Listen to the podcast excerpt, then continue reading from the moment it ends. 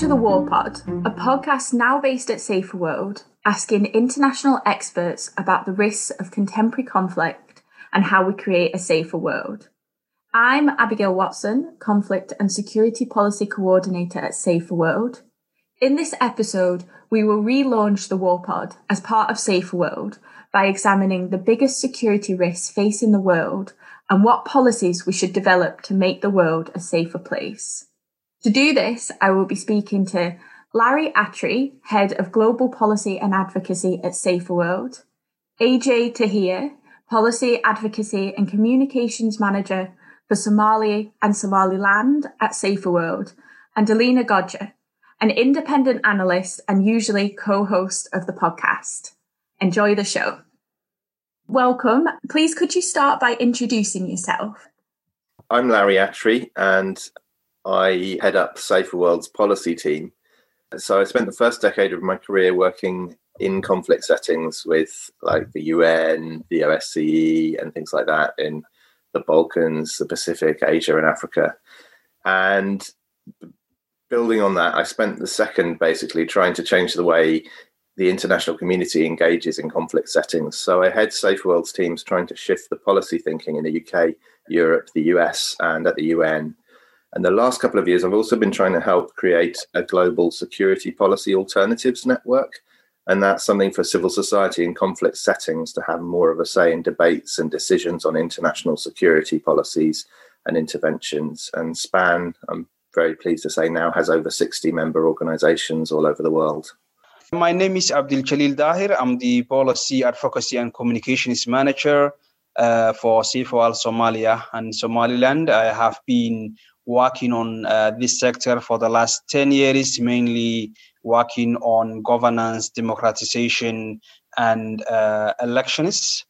So currently in Somalia at Safer World, we had been working on peace building, community security, and uh, governance projects. We had uh, offices in Hargeisa, Mogadishu, and also uh, field presence in Kismayo and Baidoa.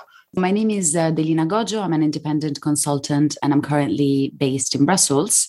Um, I work on remote warfare and I'm currently focusing on the Sahel and West Africa from a European Union perspective mostly. Um, prior to this, I was covering Open Society Foundation's portfolio on drones in Europe. And also, I've been working for, for European institutions and for the NATO Parliamentary Assembly. I'm also at the moment, um, I have started a PhD at the Scuola Normale Superiore and Scuola Sant'Anna, um, and the focus is once again remote warfare and the Sahel region. Thank you very much. Over the past two years, this podcast has explored the many dangers contemporary conflict poses to civilians and long term prospects for peace. To start with, Larry, you've led Safer World's work this year to reflect on global trends in conflict and responses to it. Can you start by outlining some of the key developments that you're most concerned about? Last year, we were working on our strategic plan in Safer World. And so we got a team of analysts from across the organization in all our different programs to come together and look at some of the big trends in conflict and responses to it. And I think the big picture from that is that we think the world is getting more unstable and that it's going to continue doing so. Conflict has increased a lot globally in the last decade.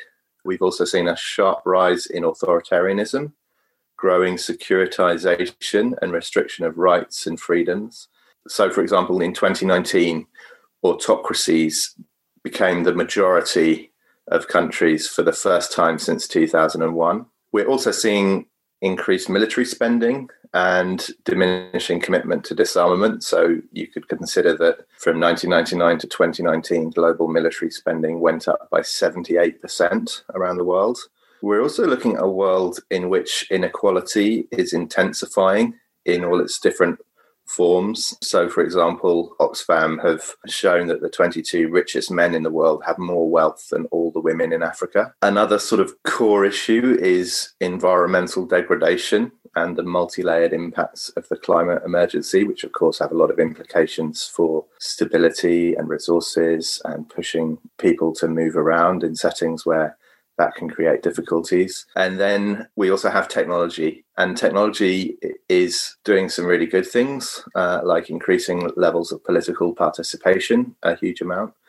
But it's also doing some really bad things. And I think some of the work exploring how technology is caught up with trends in polarization and then the phenomena around tech driven social control and the sort of questionable relations between repressive orders and big tech companies, I think are sort of big cause for concern. And so when you sort of add up that picture, what you also see is that there's a popular reaction. 2019, for example, was a year of massive protest. So elites concentrate wealth and power, and people grow unrestful. And we're also seeing, because of this more securitized approach to governing, that when people protest, there's a backlash. So all of those trends presage sort of further violent conflict around the globe going forward. And when we think about what kind of conflict we're talking about, I think worth bearing in mind certain trends. So the most bloody wars in the last decade have been these sort of internationalized civil wars, especially those involving proscribed groups designated designated as terrorists. These are the kind of most intractable conflicts. In these settings, you have patterns of geopolitical rivalry making it really hard to deal effectively with the kind of core issues of state society relations that underpin the conflicts. And when the internationals get involved, these sort of war wars on drugs, war on terror, wars to stop irregular migration are making problems worse. So people are increasingly asking, how do we get out of the forever war that we're seeing? Another kind of key facet of these contexts, which hard to deal with, is sort of illicit and grey economies, criminal elements that complicate the landscape and make it really hard to sort of incentivize solutions to bring about the end to conflict. And then in terms of responses to conflict, I think when you have more authoritarian governments in the ascendancy, you're also seeing governments who favor harder responses to conflict or who see it as a power game, who more assertively reject accountability, rights, empowerment, calls for restraint, development efforts, who make louder appeals to sovereignty. And these kind of governments also tend to favor international responses to conflict that reinforce state authority in the conflict zone rather than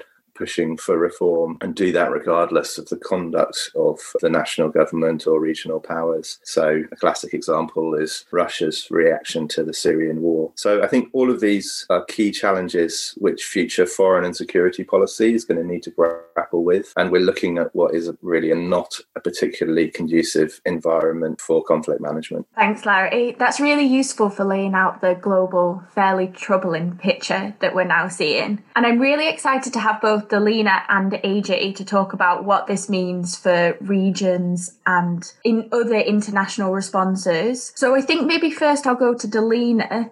As well as co host of the War Pod, you've also been examining some of these trends with regards to the EU's response to the Sahel. Do the comments that Larry just made resonate with your own work? Yeah, I would definitely agree with Larry. I think it makes perhaps more sense, of course, if I zoom in into the region and if I tackle it from a European perspective. I will not be mentioning all of the trends that Larry outlined because I think some of the trends that he mentioned are more relevant to this region. I think it makes more sense to keep it brief. So I think in terms of drawbacks, first of all, it doesn't seem like we, and by we, I mean European, I mean the EU, I mean member states, but I also would mean, now it's sad to say, I also mean the UK um, and the US as well. So, first of all, it doesn't seem like we focus nearly enough resources on the governance component of instability in the Sahel specifically. We keep saying this, and yet we seem unable to make the next step and actually do something about it. Secondly, I think one of the problems with our priorities in the Sahel. So, this whole idea of getting buy in from Sahelian partners is very much marred by European self-interested security agendas. So, so as Europeans, we constantly mention that security in the Sahel corresponds to security in the EU, which may be beneficial internally, um, but it gives leverage to a lot of self-interested actors, such as, for example, some Sahelian elites who are aware that the EU will support them no matter what. Maybe this is a communications issue only, but I see it as very substantial, not just formal. Thirdly, the choice of partners partners itself. This uh, has proven time and time again, and the last stroke in the Sahel is the coup in Mali, but we have endless other conflict examples that showcase this. It is not possible to make credible partners appear by just wanting it to. So both the EU and member states are not putting nearly enough pressure on Sahelian political elites to improve corruption, rule of law, and more in general, governance records. So we keep providing aid, we keep providing development, humanitarian, and most importantly, security assistance to Sahelian capitals. But this risks unintentionally reinforcing corrupt and non democratic regimes. I think from a European perspective, it also makes sense to mention the fact that the High Representative, which is the external action main representative in the EU, um, has recently proposed this idea of setting up a new off budget fund, which is called the European Peace Facility and is a fund outside the European Union's multi annual budget. This fund is potentially worth about 5 billion euros, and it will enable the financing of operational actions uh, within the European Common Security, Common Foreign and Security Policy. And the fund would have military and defense implications. So, this means that the EU will be able to provide military equipment that is lethal equipment to precisely those elites and those governments that potentially do not respect a certain set of standards. The EU keeps responding that, of course, they will uphold the usual humanitarian and human rights uh, law components, but this doesn't mean that they will be able to do it properly. Because if they consider the Malian government and they present Bamako as a reliable partner, this is just ludicrous and will end up causing potentially more harm than good. Thanks, Delina. And I want to go straight to you, AJ. A similar question. How do the trends and challenges that Larry outlined, how do they relate to the work that you've been doing in Somalia and the wider region? I agree with Larry, the trends he had mentioned it. And as you know, Somalia has had a long running conflict for close to 30 years, which means that the formal security and uh, justice structures have been significantly degraded with a lot of focus of the focus shifting to uh, dealing with the insurgency in the country. In recent years, you know, non-state armed groups have carried out bombing, suicide attacks, you know, and at the same time, the military operations have resulted also in the sporadic death, injury, displacement of a civilian uh, population. In addition to that, you know, the country had political crises of the elections uh, since last year, which is not yet being solved. And uh, as you know, the mandate of the current federal government of Somalia had ended just four days ago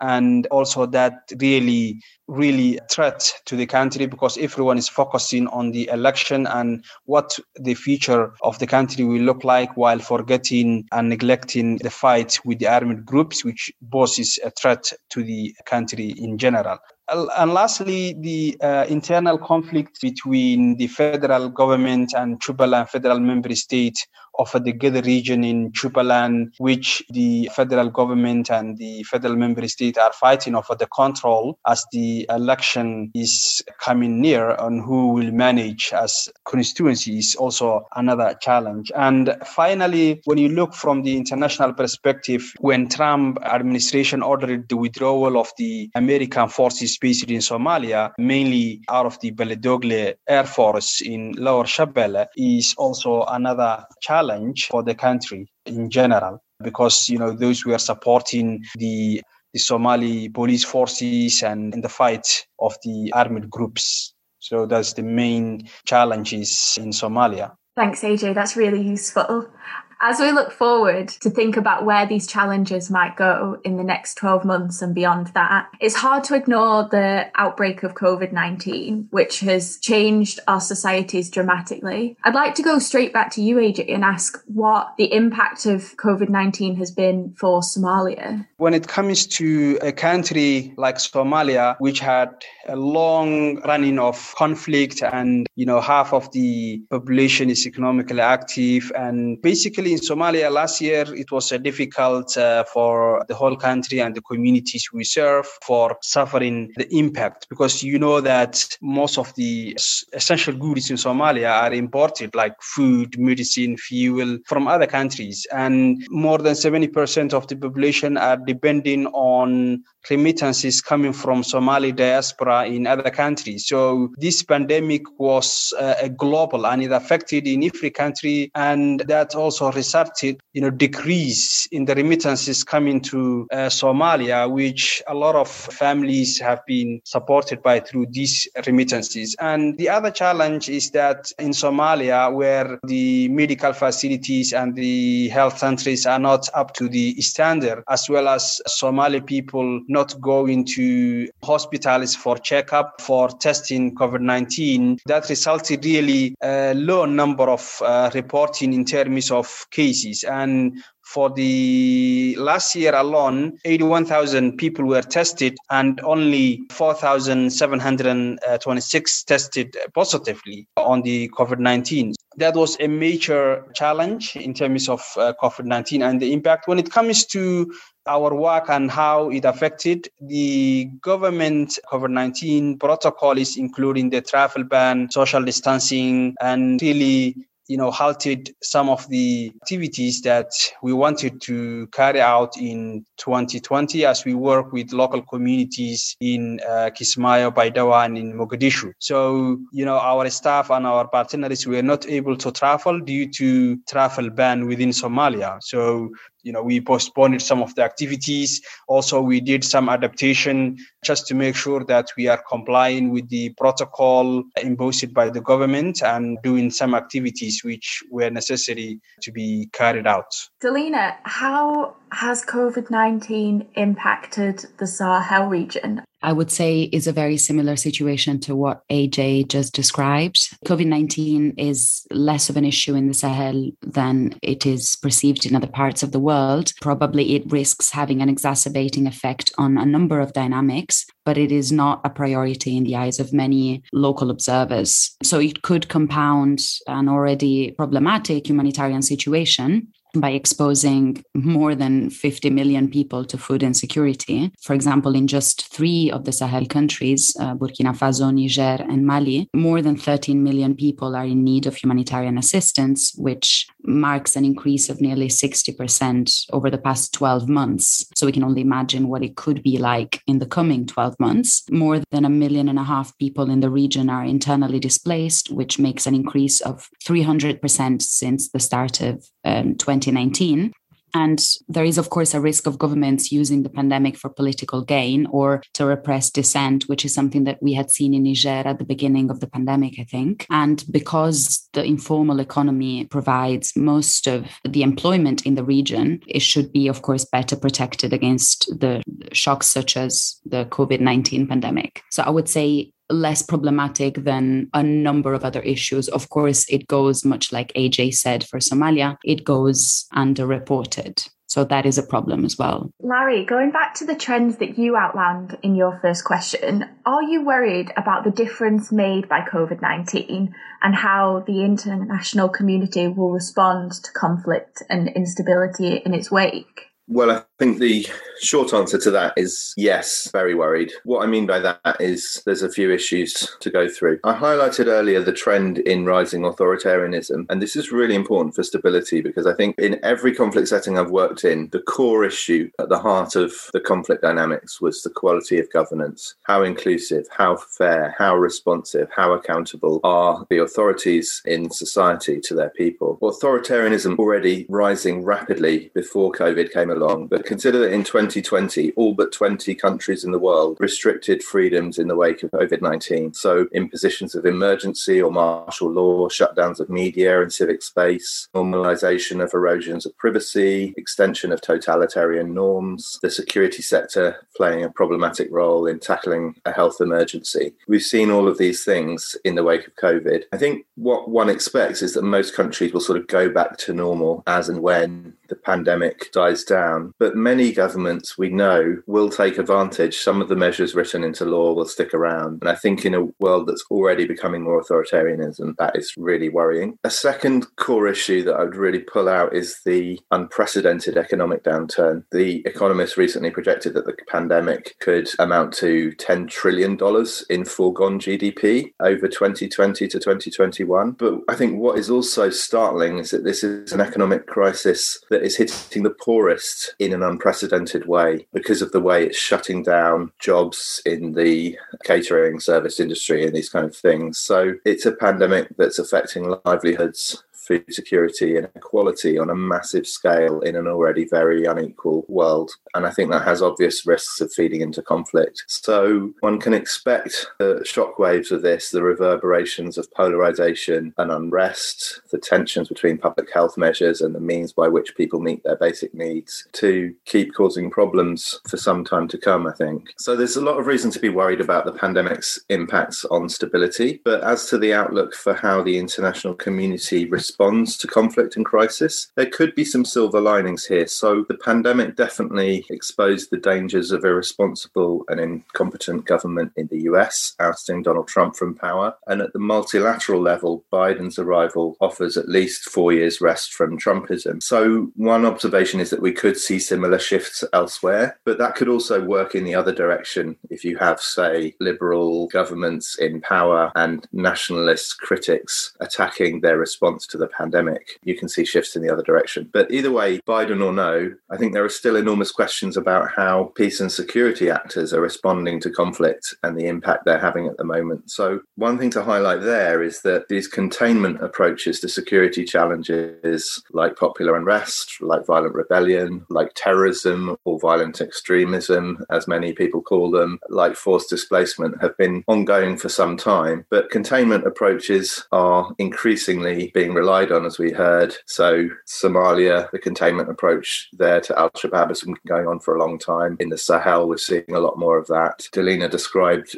the advent of the European Peace Facility. So, Europe investing a lot more in these kind of security partnerships with repressive and destabilizing allies to squash down armed rebellion as the way forward. And I think that means that we could increasingly see international responses to conflict getting stuck in the quagmire of situations where they're enforcing an unruly peace. So the Afghanistan, the Somalia, the Yemen, the Iraq the Sahel experience being played out again and again in further contexts. I think the flip side of that is that you could say that this is an international community which is neglecting more thoroughgoing conflict transformation efforts. And I think in the wake of COVID, this is going to get worse. So you're looking at a big drop in GDP around the world, and therefore a big drop in tax revenues and a big drop in official development assistance. And on top of that, reallocations to direct COVID responses means you're going to see a sharp drop in funding for complex long term work on stability, peace, and conflict prevention. And this is in the context of another longer term trend, which is the sort of weak championing of democracy and human rights from less confident, more internally divided liberal states. So, an economically weak US, a less assertive European Union that's less clear about what it stands for, which increasingly has sort of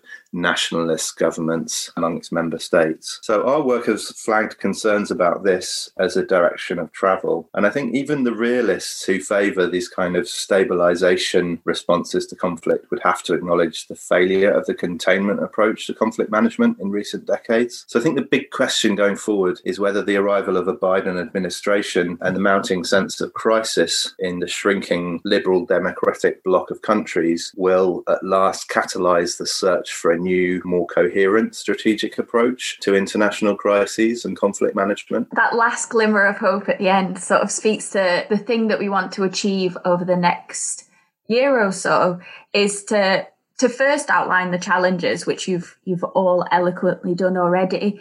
Delina, maybe I'll come to you first. What concrete changes would you like to see policymakers adopt towards the Sahel? A lot of criticism has been made around both European and French approaches to the Sahel and to their approaches to security more in general.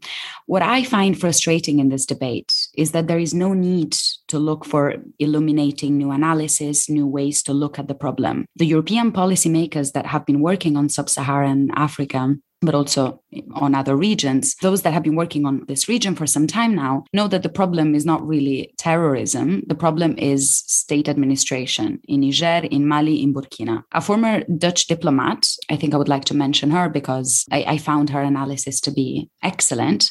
Um, she's been based in Bamako for a long time, and she recently said that the importance of good state institutions, credible administration is no news and yet, now that the Sahel is at the forefront of EU's agenda for security related reasons, it is presented as this new approach, this eye opening new vision on the Sahel. The crisis of representation and auto exclusion from political sphere is very much widespread in the region. Both parliament and constitutional court in Mali have lost all leverage and uh, they have lost the trust in the eyes of their citizens. Civil society and the press as well have become very much politicized. For example, something like vote buying is commonplace, which of course creates a vicious cycle that ultimately ends up unveiling the, the rupture of the social contract. I will not go into detail on what is happening within ministries of defense, where salaries, for example, are not paid, soldiers are mistreated, they are sent to the battlefield without proper support. But this is what ultimately makes all security operations unsuccessful and, in general, uh, security strategies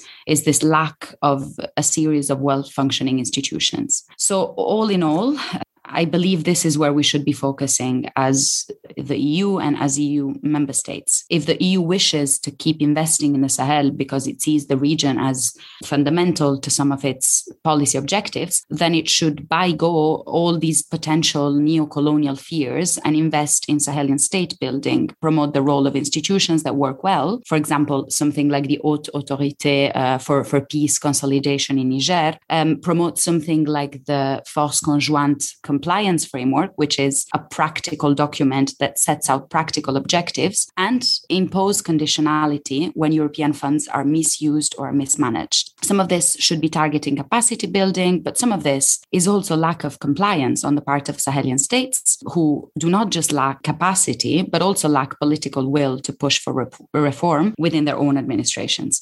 I think the French approach in the Sahel has many, many flaws, primarily related to its counterterrorism policy. But I think it is right in demanding more from Sahelian partners. So I think this is something that we should should be focusing on more with regard to the Sahel. AJ, same to you.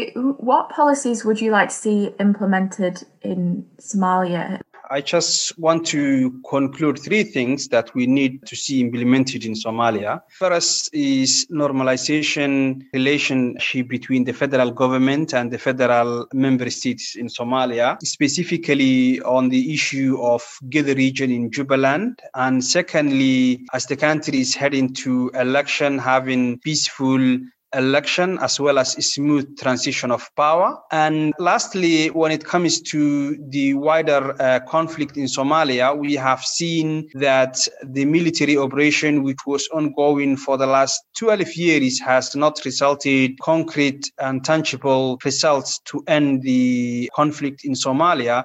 So I think uh, it is the time now to be looking at alternative ways of resolving the conflict in Somalia, similar to the Taliban in Afghanistan. So maybe it's the time that looking the way that Somalia looks, solving the uh, issue of the armed conflict, maybe it is the time for talking to them. Finally, also focusing on the COVID 19 responses and wider testing, as well as focusing on vaccination for the frontline staff as well as the vulnerable uh, groups like the IDPs. Thanks very much, AJ. That's really useful. Larry, uh, you said that liberal democracies should have a more coherent strategic approach. What would such an approach consist of? I'd like to zoom out to sort of the bigger picture of the strategic approach. And here I'd highlight three things. The first key step is recentering the vision for international security around a much more people centered model for achieving security. The second thing is rethinking our model for exerting power and influence and using it to promote human freedom and conflict resolution. And then the third component would be a more systemic and holistic security strategy, recognizing that the greatest security challenges are systemic and global and therefore require the reconstruction of collective and sustainable global solutions. On the first element, the case for a people centered model, I think beyond the containment and sticking plasters approach that I've described earlier, rebuilding stability means a refocus on strategies that address the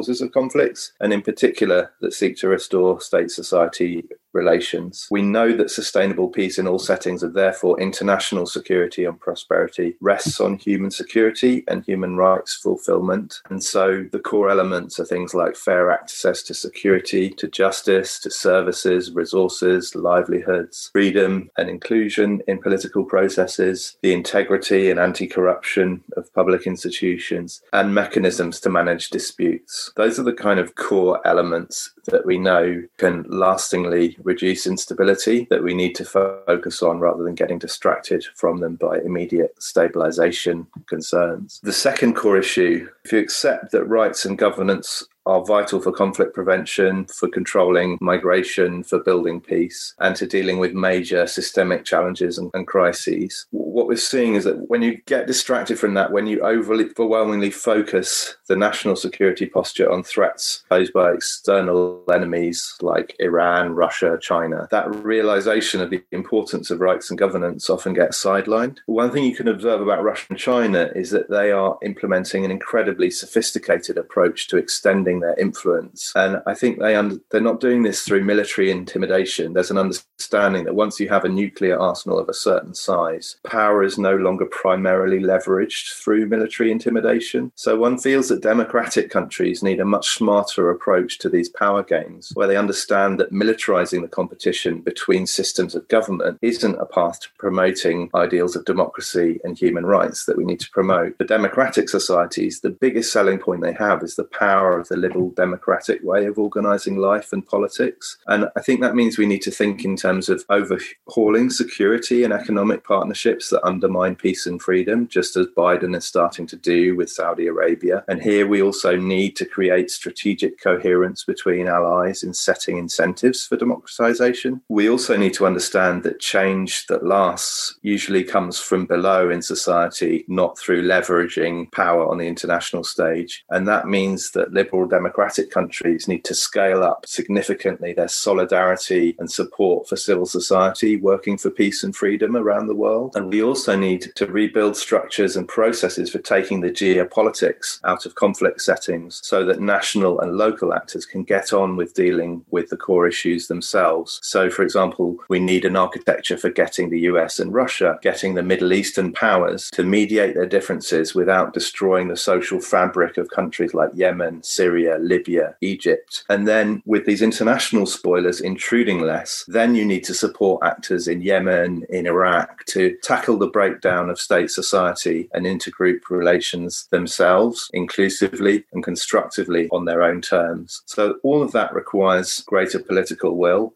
more investment in mediation at different levels, and it all needs to be grounded in, in much more of a social and political economy understanding of what is driving conflicts. And along alongside it, it requires investment in the construction of these new regional security structures so that Iran and Saudi Arabia have a different way to deal with their competing interests. Then the third element is this idea of a more systemic and holistic security strategy. One thing COVID has taught us is that we also need national security thinkers to grapple with and invest in tackling the real security challenges that threaten humanity aside from terrorism, from unwanted migration, and from militarized geopolitics politics and the threat of things like cyber or military confrontation. Those who insisted on investing in Trident and aircraft carriers in the UK and who failed to invest in ventilators and intensive care beds look like poor custodians of national security today. Biggest systemic threats confronting humanity for tomorrow are widening inequality, environmental degradation, repressive governance, and tech driven social polarization and political fragmentation. When you think about those challenges, it's obvious that they're interconnected. So, repressive political systems are unlikely to be strong environmental stewards, for example. And when you think about responding to systemic threats, the task is about promoting effective collective action. They can only be solved through like minded countries working together um, and supporting those who are working for change also in divided, rested, unstable contexts. So, to work effectively on those big picture problems, individual governments need to be principled, charming, altruistic, have a long term vision, be team players, consistently acting as dependable contributors to collective, responsible, sustainable, and global solutions. I hope you enjoyed the discussion as much as we did.